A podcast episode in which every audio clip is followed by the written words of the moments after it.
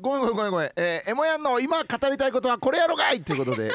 あれ先週音をタイトルコール収録したような気がするんですが。あら。すいませんえっ、ー、とこちらの手違いやったかもしれないお話ししていきたいと思います。よろしくお願いいたします。はい、えっ、ー、とまあ岸田内閣が発足しまして、はい、まああの閣僚が決まり、党役員人事が決まりということなんですけれども、はい、じゃあこの岸田内閣どう見るかというようなねお話をしていきたいなというふうに思います。うん、なんかねあの内閣が発足した時にですね、こう今回の内閣はまるまる内閣だみたいな感じでネーミングされたりするじゃないですか。はい、でですね僕今回ちょっとあの読売新聞さんの方からお願いされてちょっとなんかお前ネーミングしてくれやってことで、あの僕もちょっと考えてみたんですね。ネーミングしてくれやってしてくれやってことで。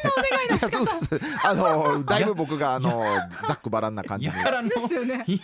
はい。していただけませんか？と言っていただいたんですけれども、え っとまあ岸田内閣まあ特徴としては、まあ、若手の抜擢ですね、当選回数3回の若手を大抜擢するなど、また初入閣の方が13人いるということで、まあフレッシュさを売りにしたということはやっぱり特徴として一つあるんじゃないかなと思います、うん、まあ、生まれ変わった自民党を見せるぞというふうにもおっしゃっているのでまあこれまでの自民党とは違うメンツを揃えて、まあ、フレッシュな面々だぞ変わっていくぞというのを、まあ、見せたい狙いがあるのかなというふうに思います。はい、でまあフレッシュさというのは、まあ、これまでにないような発想で物事に取り組めるという良さがある一方で、まあ、経験不足が露呈してしまう可能性もあって、まあ、良くも悪くも不安定ですよね。はい、でも一方岸田さんは安定感がある政治家と評されたりしますよね。うん、じゃあこのフレッシュさという不安定さとまた岸田さんの安定感この2つが組み合わさった時にどんな内閣になるのかということを僕は感じたんですよね。はい、だから命名するのであればこのえー、安定感と不安定さ。この相反する2つの味が同居するという意味において僕は塩スイーツ内閣というふうに、まあ、名付けたんですよね。でまあこう最初塩キャラメルとか塩大福って聞いた時、ええ、何それ甘いのしょっぱいのってなかなかこう食べてみないとどんな味か想像できないとこあるじゃないですか。うん、で岸田内閣もやっぱり初めてこの人見たなっていう方多くて正直これどうなっていくかわからんなと。でもこの未知数な感じとこう岸田さんの安定感が合わさった時どうなるかこれから我々は味見していくという感じなのかなというふうに思います、はい、そしてもう一個あの塩スイーツってやっぱり味のバランス取りがすごい大事だと思うんですよね、ええ。甘すぎてもダメしょっぱすぎてもダメこのバランス取り難しいと思うんですけれども、ね、ここら辺もですね今回の内閣に例えられるところがあって、うん、まあ本当に今回の内閣の閣僚人事各派閥のバランスを絶妙に取った座組となってるんですよね。各派閥のこう顔色を伺ってバランスに気を使ったという意味でも、まあ、味のバランスが問われる塩スイーツ的かなと思ったりも僕はしておりました。しかしですね、まあ、今回やはり残念で多くの方が指摘しているのが、まあ、女性が3人と、えー、少なくて比率で言うと、まあ、15%でやっぱこれはちょっと少ないんじゃないかなと言われているんですね。はいでこう岸田さんいろんなところバランス見て決めたえけれどもこの女性の比率は15%ということは、まあ、そもそも岸田さんの中で女性の割合というところはそもそもバランスを取る際の判断基準としてないということなのかなということもま見えてきたりしましたよね。で、えー、まあ僕はこんな風にネーミングしましたがじゃあこの今回の岸田政権に何を期待しているのかと言いますと、まあ、僕個人的にはですね、まあ、岸田さん脱新自由主義というのを掲げてですね、うん、貧富の格差を解消していこうとか、まあ、富の再配分していきましょうというようなことをおっしゃってるんですよね。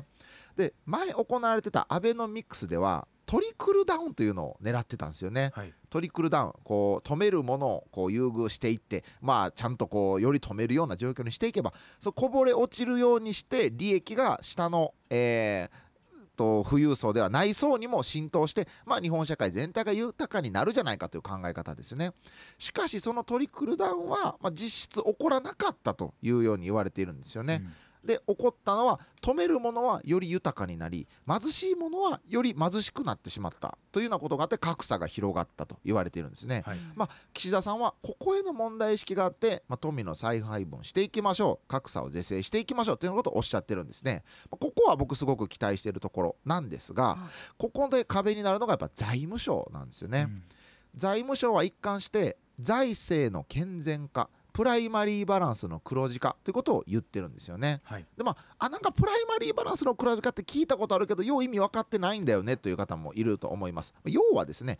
支出よりも収入を増やしていこうよと財政を健全化していこうよという、まあ、そういう考え方なんですね。でまあ、一見これってああそうした方がええんちゃうと思うんですけど、うん、しかし政府の支出を減らして収入を増やすということは市場に投入するお金を減らして税金として取る分は増やしていこうというような方針なんですよね。だからまあこのプライマリーバランス黒字化を掲げることによって市場にお金が回っていかず消費が冷え込んでしまうという側面があるんですよ、はい、なのでまあプライマリーバランス黒字化を目指したアルゼンチンやギリシャなどは財政破綻してしまったというようなこともあるんですよね。でまあ今は特にコロナで経済やばいぞと。消費市場冷え切ってるなと。だから今は、えプライマリーバランスの黒字化という目標を一旦凍結しようぜと。そこは財政の健全化とか目指さんとこうぜと。今は積極的に市場にお金を投入するいわゆる積極財政というのをやって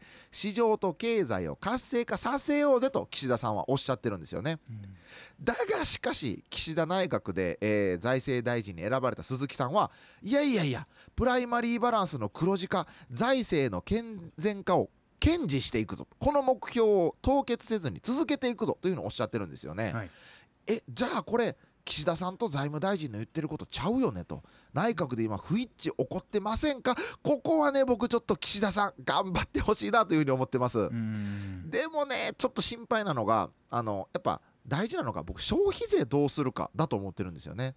消費税ってまあ税金の中でもやっぱ豊かな人よりも貧しい人の方が負担が大きくなる税金なんですよね、はい、まあ、まあ、分かりやすく言うとこう1万円の買い物したら今1000円消費税つきますよね、うん、じゃあ貯金1億円ある人と10万円ある人ではこの1000円の重みって違うじゃないですか、はい、10万円貯金ある人の方がこの1000円の方重みより重くなりますよね、うん、だから税金っていうのはそもそも富の再配分の機能があるのに貧しい人により負担が大きくなる逆進性のある税金なんですよね、はい、で野党は消費税を5%にしますっていうふうに言ってるんですよね。しかし岸田さんはいや下げませんと。けどまあしばらく上げへんよって言ってるんですよね、うん、だからこの消費税の考え方だと果たして格差解消につながるのかなというふうに、えー、不安に思ったりします。そはい。あいいですか、はいはい、あの昨日ちょっと日経新聞のピックアップでもお伝えしたんですけれども、はいはい、岸田さん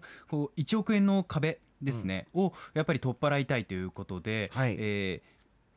収入が上がっていくにつれて、えー、税率がこうぐっと上がってはいくんですけれども、1億円を超えたところでまた途端に下がっていくっていう、まあ、ひらがなとかカタカナの「へ」の字を描くっていうね、曲線があると思うんですけれども、あのあそこを税制したいっていうようなお話があったんですが、はい、ややっぱり消費税。うん、そう僕は注目してるというところです、うん、当然ね大企業の法人税が下がっていくこととかってどうなんだとか、うん、まあ、そういうところもちょっと注目ではあるんですが、まああのー、僕は消費税注目してるという感じでございます。うんうんうん。えー、そしてもう一個、えー、僕が期待しているのはやっぱりこう岸田さん挨拶の中で、まあ、政治の不信が今あるぞと民主主義の危機だぞというふうにおっしゃってるんですよね、はい、だからまあ政治への信頼民主主義これをどう回復させていくかということも僕注目しています、うん、でもこの民主主義の危機や政治不信を招いたのはやっぱり安倍菅政権において公文書が破棄されちゃったり改ざんされたり隠蔽されたり黒塗りされたりといったことやまた政治と金の問題などがま原因だと僕は思うんですけれどもこういったこととどう向き合っていくかこの姿勢が見たいなというふうに思っています、はい、ただですね現状、まあ、賄賂疑惑があって説明責任を果たしていない。まさに政治と金の問題を抱えた甘利さんを幹事長に据えてたり、えー、まあここら辺でですねこの人事を評価しないと答えた人が54%いてこれ岸田内閣支持率49%低い数値になったことに影響してて早速政治不信招いてんちゃうかとかやっぱり森友学園の、えー、公文書改ざん再調査否定してるのも果たして、えー、これ説明責任果たしてると言えるのかみたいな。でここら辺に手を突っ込まないのはやっぱ後ろに安倍さん甘利さんいるんやろうな。あ安倍さん麻生さんいるんやろうな。甘利さんを幹事長に就任させたのはやっぱりここら辺の影響があるんやろうなとかやっぱ思ったりしますね。うん、なのでここら辺の影響がある限りなかなか難しいと思うんですがやっぱ、えー、期待したいなということで今後政治と金の問題や公文書のずさんな扱いが起きないようどう制度を作っていくかここら辺も僕注目しているところでございますので、はい、まああのー厳しい目線も向けつつまあ期待するべきとこは知っていった方がええんとちゃうかせやろがいというところでございます。山谷さん、はい、マンゴー警備隊さんから来ておりますね、うん、岸田内閣に期待したいことといったら先ほどもお話ありました消費税の撤廃しています、はい、その案件が無理なら3%に戻してほしい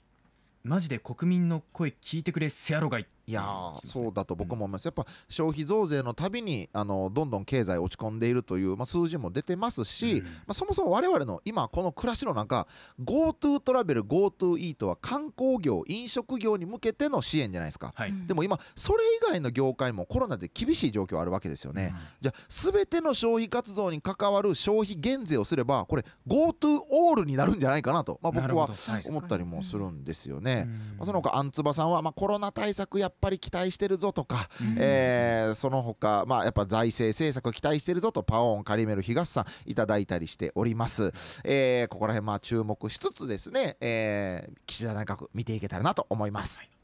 山谷さんありがとうございました。ありがとうございました